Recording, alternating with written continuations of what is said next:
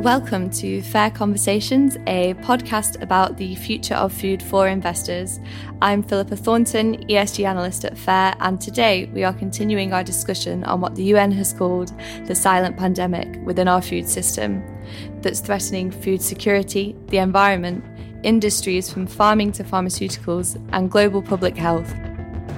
Antimicrobial resistance, or AMR, is the emergence of superbugs that are resistant to antibiotics. It's currently responsible for around 700,000 deaths a year, and the World Bank estimates it could wipe 11% off the world's GDP by 2050. Animal farming is a key player in this crisis, given that over half of all antimicrobial use happens within animal agriculture. AMR is already a slow moving global pandemic, and tackling overuse and misuse of antibiotics in livestock is an essential area of focus in its control. Here with me today to discuss how we can move beyond antibiotics in farming systems is Dr. Natalia Roth from DSM, a company focused on solutions for health, nutrition, and bioscience, who are developing novel animal health products that help reduce the need for antibiotics, and Dr. Kristen Reyher, a veterinarian and professor of veterinary epidemiology and population health at the University of Bristol who works alongside veterinarians and a variety of livestock stakeholders to help reduce antimicrobial use on farms in the UK. In the second instalment of FAIRR's two part series on AMR, we'll be looking at what alternative products are available on the market and what shifts need to occur on farms in order to reduce the amount of antibiotics used. The content or views in this podcast do not constitute investment advice, and any views expressed are those of the contributor. So, Natalia, Kristen, welcome to FAIRR Conversations. I'm going to jump straight in as we've got a lot to cover and discuss today. So, first question Animal farming is a key contributor to the AMR crisis, given that over half of all antimicrobial use happens within animal agriculture. What do we need to do to reduce antibiotic use on farms? So, I think I'll come to Kristen first. Thanks, Philippa. And it's great to be here with you guys today. I guess I'd like to start by saying that it's not as straightforward as antimicrobial usage resulting directly in antimicrobial resistance. If it were, I think we would be a bit further mm-hmm. forward on this journey. But there certainly is a relationship between usage and between resistance. And what we know about antimicrobial resistance in the human realm is that overwhelmingly it comes from human usage and resistance that's already circulating in the human population. Mm-hmm. But certainly animal keepers and veterinarians need to be good stewards of these very important medicines. Globally, we know that antimicrobial use in animals is predicted to be on the increase, especially in the BRIC countries. But it doesn't have to be this way. So, data released this week in the United Kingdom show that we've been able to reduce antimicrobial use in the livestock sectors by 52% since 2014. And there's been a 79% reduction in the use of highest priority critically important antimicrobials. So, really important last line antimicrobials that are used for infections that other things can't treat. And this is the sixth consecutive year of decline of those medicines in the livestock industries in the UK. So we've been able to do this by keeping animals healthier, challenging farmers and veterinarians to be brave about treating and only using antibiotics as therapy. So growth promotion has been illegal in Europe since 2006, using antimicrobials for that purpose. So really we want to reserve them and use them in the same way we do in the human population. So if an animal is sick, they deserve to be treated for their own welfare. So we want to save them for that therapeutic use. And now we see resistance in the livestock pathogens falling as a result of all of our hard work. So that's very encouraging. Yeah, it's great to see that, particularly on those most critical antibiotics, that we are getting those reductions. Natalia, do you have anything that you would like to also add to this?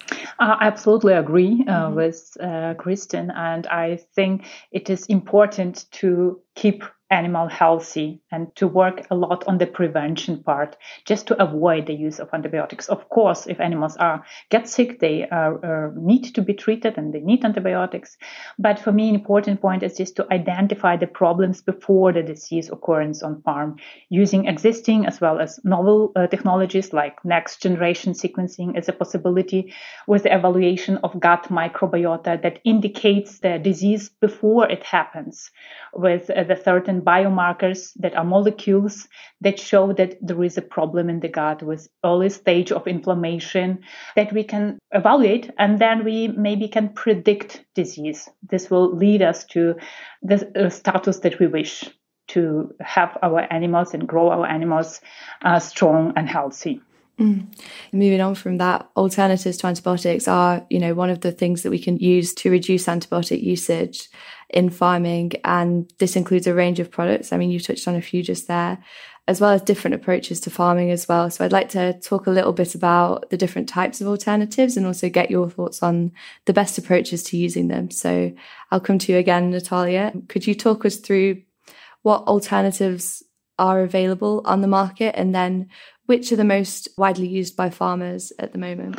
Um, yes, I maybe would like to start with the categorization of mm-hmm. antibiotics mm-hmm. because if you talk about alternatives to antibiotics, there are three groups. Uh, first group is growth promotion. Those are the antibiotics that are administered to healthy animals to make them grow faster or utilize their feed more efficiently. And they are also called antimicrobial growth promoters. So we have alternatives for this group of antibiotics available. Those are organic acids, probiotics, uh, plant derived products, essential oils, enzymes. And because this group of antibiotics was banned for most uh, large meat producing and animal producing countries, uh, we know that those alternatives uh, were able to provide support. Actually, we mm-hmm. can produce animals without antimicrobial growth promoters. Solutions are available. Those niches to be implemented in the countries that do use still use um, antimicrobial growth promoters. Mm. Another group of antibiotics is the disease prevention. Here we have again the prophylactic use, where there is no symptom of disease, but there is a risk of disease. And antibiotics can be provided to this group of animals. And there is also a metaphylactic use where there is appearance of disease for small size of animals in a larger group, but antibiotics can be applied and provided to entire herd and flock. And for this group of antibiotics, we have also um, alternatives available. Most used alternative is vaccination for all mm-hmm. animal species uh, to disease prevention.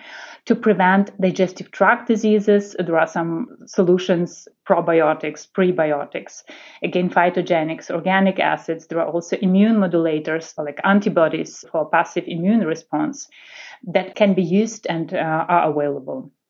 Um, we know that there is a restriction of prophylactic and uh, metaphylactic use of antibiotics approaching in the European Union. From the mm-hmm. uh, January 28th next year, there will be a ban of the treatment of group animals for prophylactic and metaphylactic use and the ban uh, of the use of critically important antimicrobials for human medicine. So we are prepared and we hope we can provide solutions to support the industry to lower the use of antibiotics for pre- disease prevention.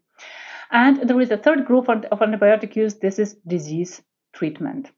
And to be honest, I do not really see a really solid alternative to this group of antibiotic to say, okay, we have another potential substance that can replace antibiotics. We will not need them. Unfortunately, it is not the case. And this is the reason why we need to reduce uh, antimicrobial resistance to keep antibiotics work as a treatment also in the future. Natalia is exactly right about that. You know, I think using them as a therapy and having them there and knowing that they're going to work when we need them is the reason why we should have antibiotics. And so, as as you said, Natalia, moving away from prophylactic use or metaphylactic use and preventing disease in other ways, like keeping animals healthy, is so important. So, things like vaccines are really important as we're learning globally at the moment. You know, that's in the news headlines all the time, and it makes farmers and veterinarians and people dealing with animals think about that as well. But it's sometimes tough for farmers to pay up front for a vaccine. You know, at least we've been given our vaccines for free in many countries, and yet that's not really offered to farmers. And sometimes vaccines are more expensive than the antibiotics. And we have to ask a question if that's the right way around, if we really are looking to prevent disease. Um, and farmers are in very tight industries where sometimes the price of production is really high and they're spending more keeping the animals well and healthy and fed than they get paid back for their products. And I think that's something that we have to think about as well and really address in the price of food and the price of what it takes to create that food. And diagnostics are really important, similarly to human medicine. Knowing what you're treating is, is really important. Antibiotics should only be used for bacterial infections. They don't need to be used for viral infections unless we think that's going to go on to a sort of bacterial infection. So, having rapid diagnostics and having diagnostics that we can really believe, again, you know, whoever thought that everybody would be testing themselves every time we had a cough or a fever at the moment. And we don't, don't do that for flu and we don't do that for the common cold. We don't do that for lots of other viruses that we've seen. But now we're all really used to doing our own diagnostics and bringing that onto farms and addressing some of the issues with having good diagnostics for all of those different diseases that farmers deal with are also so important. Yeah, great. Thank you both. That's really, really interesting points there. I think coming to you, Kristen, on, on this point around vaccines being more expensive than antibiotics and actually being quite a, a, cost to farmers. It'd be great to to sort of get a bit more insight into that and your work with farmers to reduce antibiotic usage and and kind of maybe a, a little bit more detail on how diagnostics fit into that. Because I think from my understanding previously, diagnostics were often a barrier, whereas vaccines were cheaper. So yeah, perhaps expanding on that.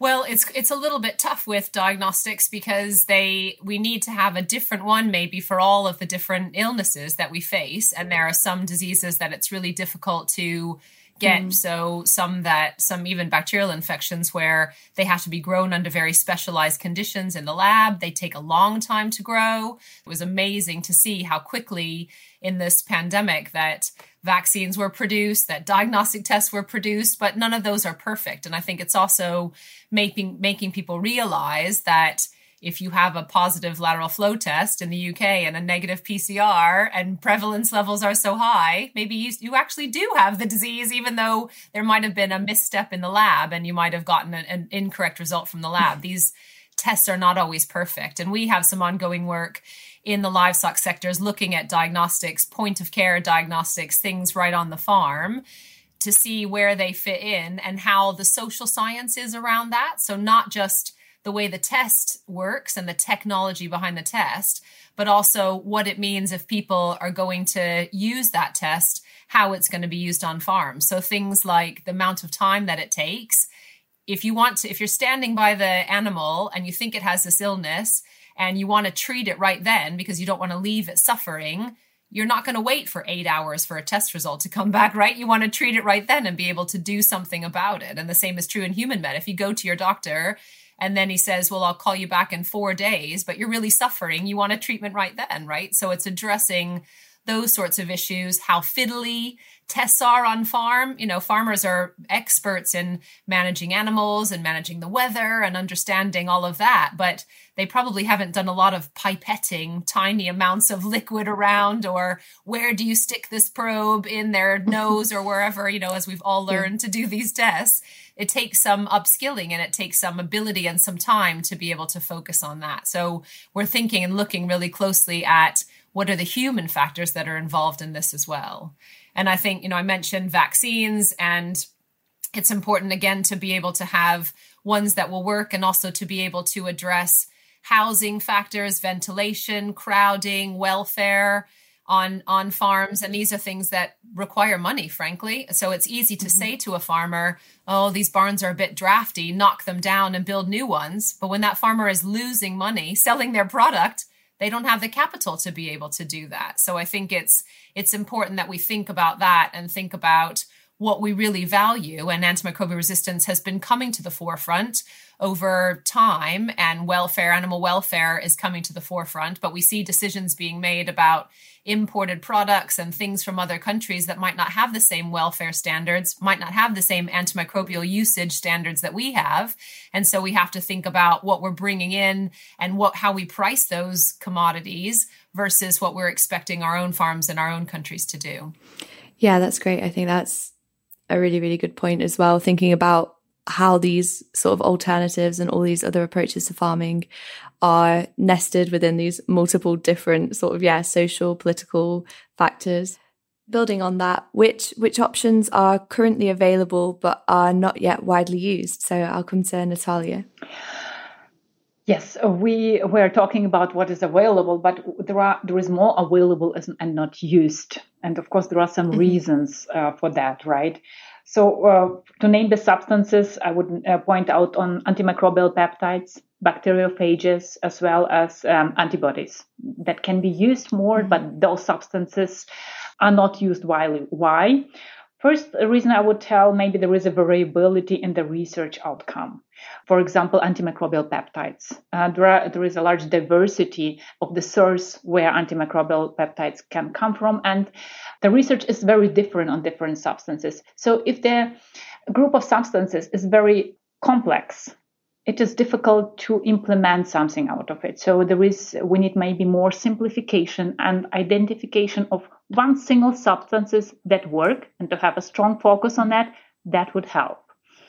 For some substances like bacteriophages, I would say here we have a low interest in the research globally.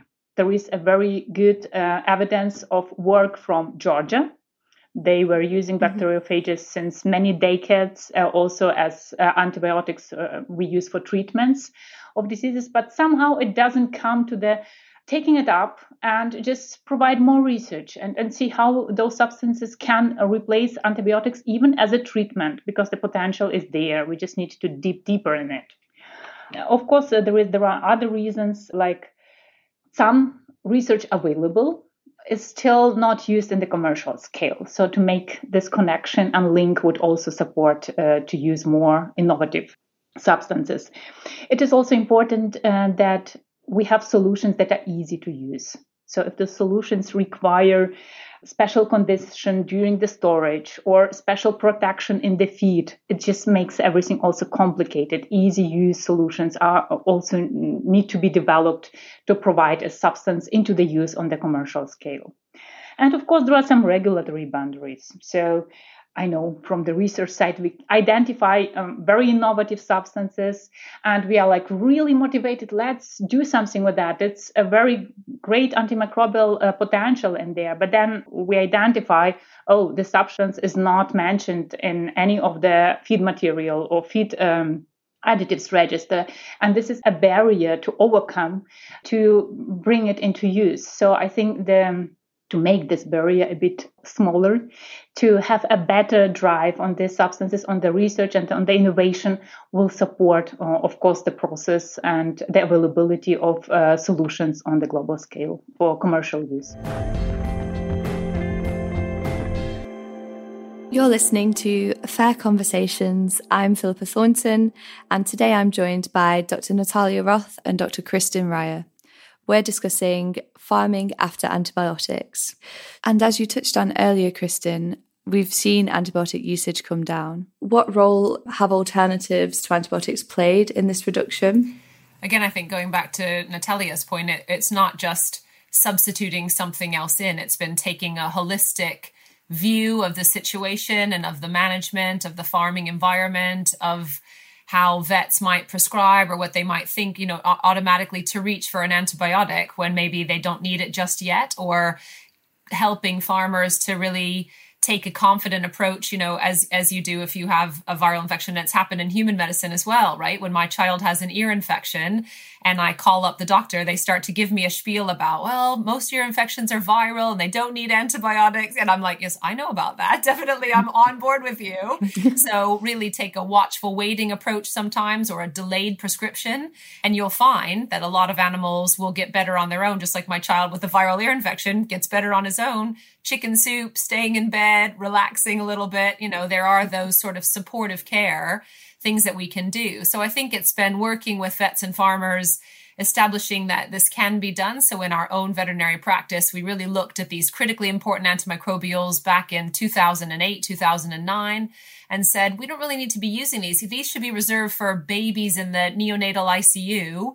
We do we need to use them in farming our animals and kind of took a really hard look at that and thought, well, what can we go to? What other frontline treatments or how can we improve management? How can we improve biosecurity and just make sure that animals are as healthy as they can be, nutritionally supported, that they're vaccinated to prevent against disease, and really just thinking about all those other things so that we never got to the point where they were ill and they needed a treatment. Because as Natalia said, quite often it is you know, there's a place for antibiotics in that therapeutic role, but addressing all of the other issues that come before we get to the need for antibiotics. And we want them to be there for animal welfare so that we can treat them if they're needed. But what we want to do is to prevent the need for them in the first place. And that's what the UK has done really well.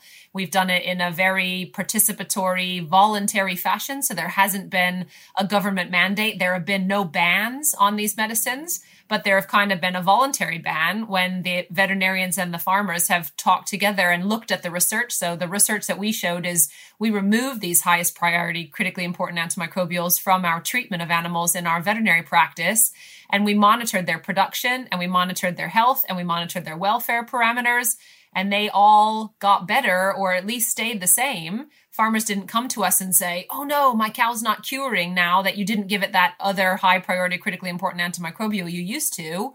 They did just as well. And so we gave some confidence and some evidence that we could farm without these antibiotics. And so then that's led to the vets themselves and the farmers saying, we don't need to use these. And there's real power in that, I think from the bottom up, from the ground up, having farmers go around to other people's farms. Some of the work we've done is peer to peer learning techniques where we've taken farmers onto other farms and the farmer they went to points out, you know, this is how I keep my calves healthy. I put jackets on them in the winter when it's cold so they don't get too cold and make sure they have enough milk, they have enough feed so that they're well supported and then they don't get pneumonia. So I don't need to reach for an antibiotic sharing that best practice amongst farmers, amongst veterinarians has been really important in the, the great strides that the UK has made in this area.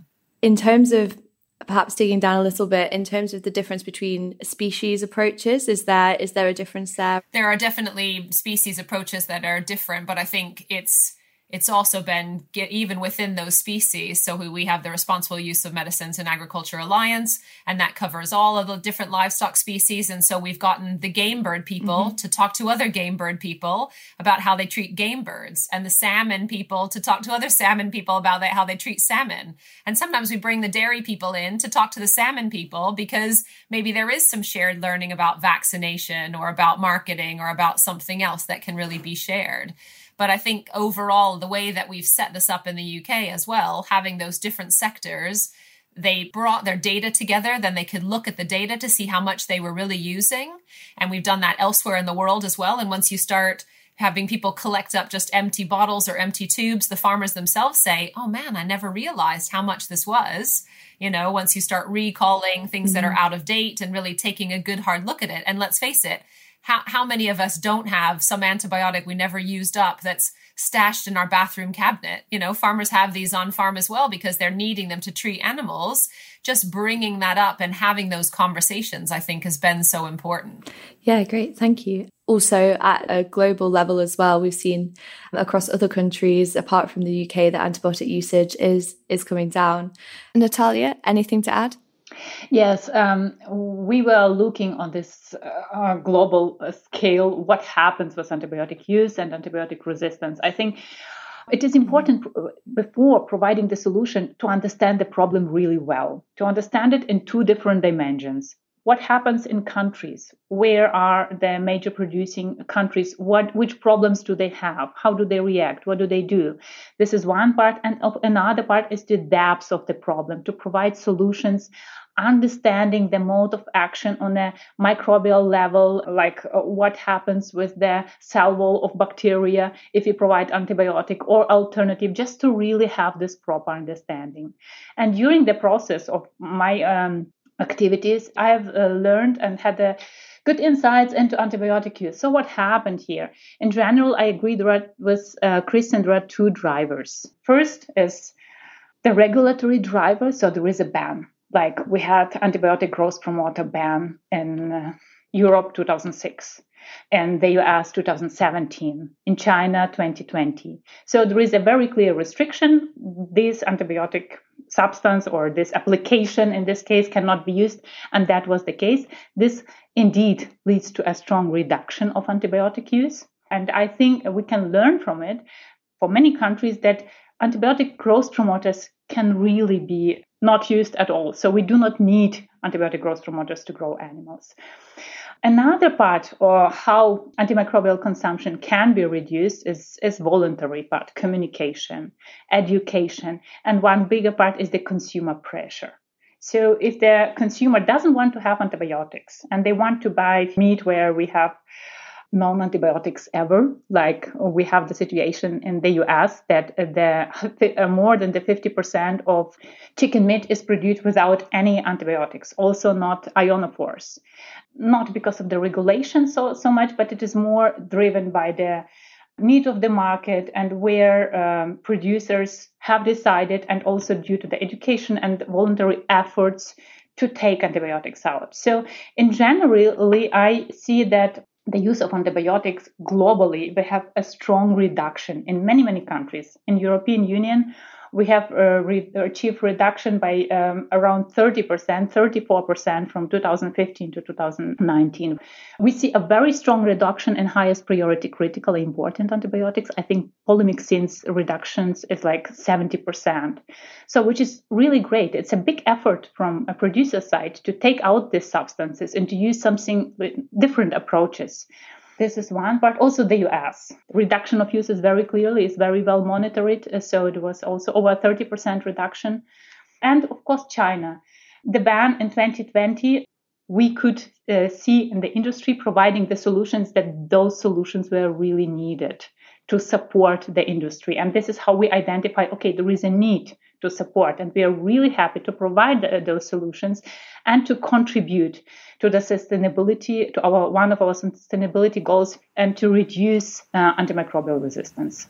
I totally agree with you, Natalia. And I think it's, you know, thinking about how we can work together, how we can learn from other countries and what we can do, and the education piece and the thinking about how do we make these changes. We work with farmers in Thailand, looking at their antimicrobial usage and looking at antimicrobial resistance and seeing what the drivers are there. And worked with one meat producing company that said, you know, we we heard about this problem with antimicrobial use, so we just thought we'd withdraw them all because we didn't want to be contributing to antimicrobial resistance. Uh oh. And then a lot of the chickens died because we didn't sort out our house and sort out all the things that we needed to before we just withdrew them. And so I think it's making sure that animal welfare is underpinned and that that is really what's driving which is why farmers farm in large part and they want to see healthy animals. They want to see animals thriving. You know they didn't get up at the crack of dawn and go to bed late at night to raise animals that are poorly kept. They really care about their animals and they want them to be well. And so giving them the tools and the technologies and the understanding about how we do that well. And that's sometimes you know, you hear the pressure from the media and you hear, oh, we want bans on all of these things and we want absolutely no antimicrobials used at all. Well, if you're if you're gonna eat meat and animal products, then you have to be looking out for their welfare. So I think it's important to be able to balance that, as you said, and, and address the whole system rather than just trying to remove one part of the system that you know has been a part of the system for a long time. You can't just pull it out without having other things to take up the place and make the difference that it was making there. Yeah, I think that's that's a really great point, Kristen. And in terms of how you help support farmers then with that transition, once those bans may have come into place, you know, around growth promotion, around the one coming in next year with prophylaxis in the EU, how do you then improve the knowledge and the awareness of farmers, particularly I think in the emerging markets context. You know, what barriers do they face to the adoption of some of these alternatives? What concerns do they have? Well i've already mentioned the money concern and you know they are businesses yeah. and so although they love their animals and they want them to be well I feel the same about my hamsters, but my hamsters are not a business, right? They're just my children's pet. And so I know there will be crying and tears, but we will still be able to eat if something bad happens to the hamsters. So I think it's, it's recognizing that and having consumers and all of us put our money where our mouth is. If we want high welfare, if we want antimicrobial usage to go down, with that we need to support farmers in other ways, right? And make sure that they have the tools and they have the ability to be able to do that. And I think then it is working together with them, as Natalia was saying, meeting them where they are, understanding what the problems are on their individual farms. And so our work really shows that that relationship with their veterinarian, especially in countries like the UK where the veterinarian is the prescriber, you should not be able to get antibiotics by any other route for your animals rather than going through a veterinarian. So the veterinarians are the gatekeepers and those veterinarians need to be going onto farms and are looking at animals and are understanding the situation. And sometimes a veterinarian's advice is you need to use more antibiotics because you've got an outbreak of disease. You need to be making sure that these animals are well treated, but really building that relationship between the veterinarian and the farmer and making sure that the veterinarian, who has many years of training about the use of these antibiotics and when they should be used and when they shouldn't be used, to make sure that those animals are as healthy as possible. Yeah, great. Thank you. So, really sort of cementing the role of the veterinarian in this farmer veterinarian relationship. Natalia, on the role that companies can play in helping farmers shift from sort of high usage antibiotic farming systems. I agree with Kristen here again. Uh, communication is the key. Mm-hmm. We need to understand what really happens. Where are the problems? Because it's without understanding a clear picture where is the problem it's not possible to provide a proper solution that works. So to take the time to understand it proper is the key to talk with veterinarian as well as the nutritionist because from the nutritional perspective it's also a lot of information available what can what can be improved. To identify that. And with identification of the problem maybe to back it up with again mo- modern technologies to understand okay what is the shift of the microbiota? So what do we see from the data here? And uh, identifying that provide a tailored solution that works. And then to go with the farm through the solution to see how it works, to measure it, to back it up with different methodologies to measure and to see the outcome. And if the result works, we are extremely happy, uh, both animal producers and we providing a solution to see that the work was done. So, in many cases, we were able to remove antibiotic use and to reduce this. And in many cases, the approach was to go step by step. In some farms, that use a lot of antibiotics.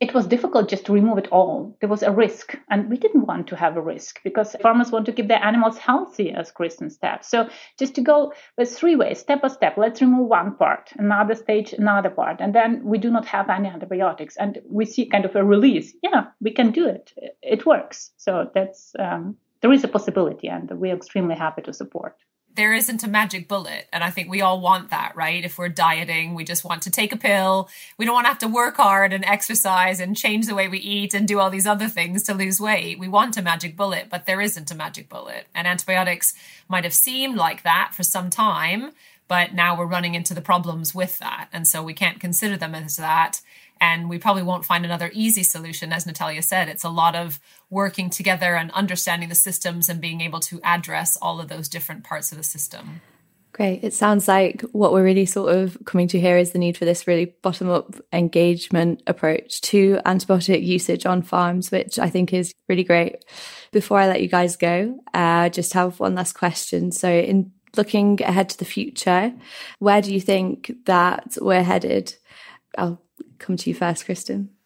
I think we're headed to good places. I think that there is there's a growing awareness and I guess I would encourage listeners to learn about their food, learn about where their food comes from, talk to farmers, don't just blame, don't just think oh they're, you know, not doing the right thing. I think go on farms. Open Farm Sunday is something we have in the UK that allows people to go and walk around farms understand the systems and understand as much as you can about where your food comes from and really think about how much it's worth to you. You know, at the end of the day, you might not have used your television, but you definitely ate to stay alive that day. And so it's important to be thinking about that and and to be talking with veterinarians, with farmers, with other people about these issues. I think that what we do find is that farmers are really engaged and veterinarians obviously are also very engaged and they want to do something. They know this is an issue. They know it's something that they want to be dealing with in their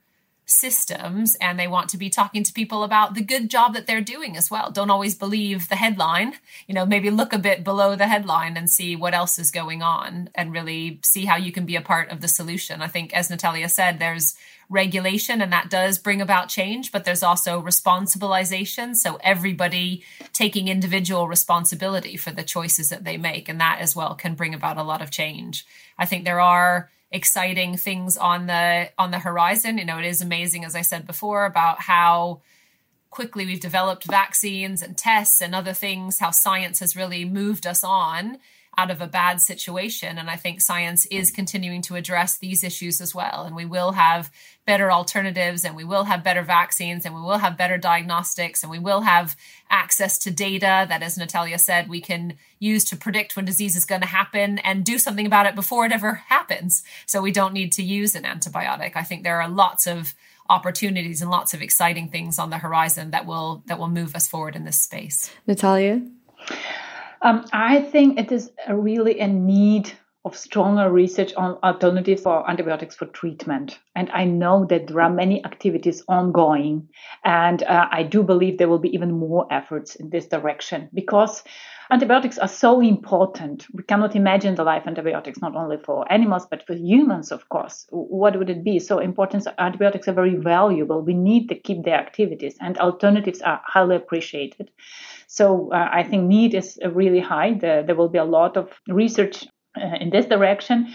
And uh, I also agree with the uh, development of novel technologies so that we can have easy to use technologies to use in every farm to predict many things before occurrence to have the better control what happens just to prevent. I think prevention is easier as treatment always. Work on the prevention and also implementation because research is partly already conducted and we have already solutions available for such purpose just implementation. And very important part is the communication. I think because there are some countries are very progressed, like taking the European map, right? We have Northern European countries like Sweden and Norway with really low antibiotic use, and the prevalence of antibiotic resistance is also very on the very low level. And we have countries with really high uh, prevalence of antibiotic resistance. So, uh, you know, this communication, because we know it works, we just need to see, okay, how did they do it? What was done? What was the support? And maybe take the possibilities uh, that were implemented and implemented in another countries, I don't know, with similar climate, similar conditions. And uh, the strong communication, not only uh, on, on the research and commercial side, but also with them like researchers, industry association, governments, and other stakeholders. So we, sh- we can reduce um, antibiotic resistance, and we need to work together collectively to make it a reality. Thank you, Natalia. And thank you both for joining me today. It's been great to have you with us, and it's been great to hear your perspectives as well on this issue. And I found it personally really interesting, and I've learned some new things. So this has been this has been great. Thank you very much for inviting us. I'm very happy to contribute. Yeah, thanks very much for having us, and it's been fantastic to have a great conversation around this area. Thanks for listening to this edition of FAIRR Conversations with me, Philippa Thornton, Dr. Natalia Roth, and Dr. Kristen Reyher. FAIRR's report, Feeding Resistance Antimicrobial Stewardship in the Animal Health Industry, is out now and available to members for free and to non members for purchase at fairr.org.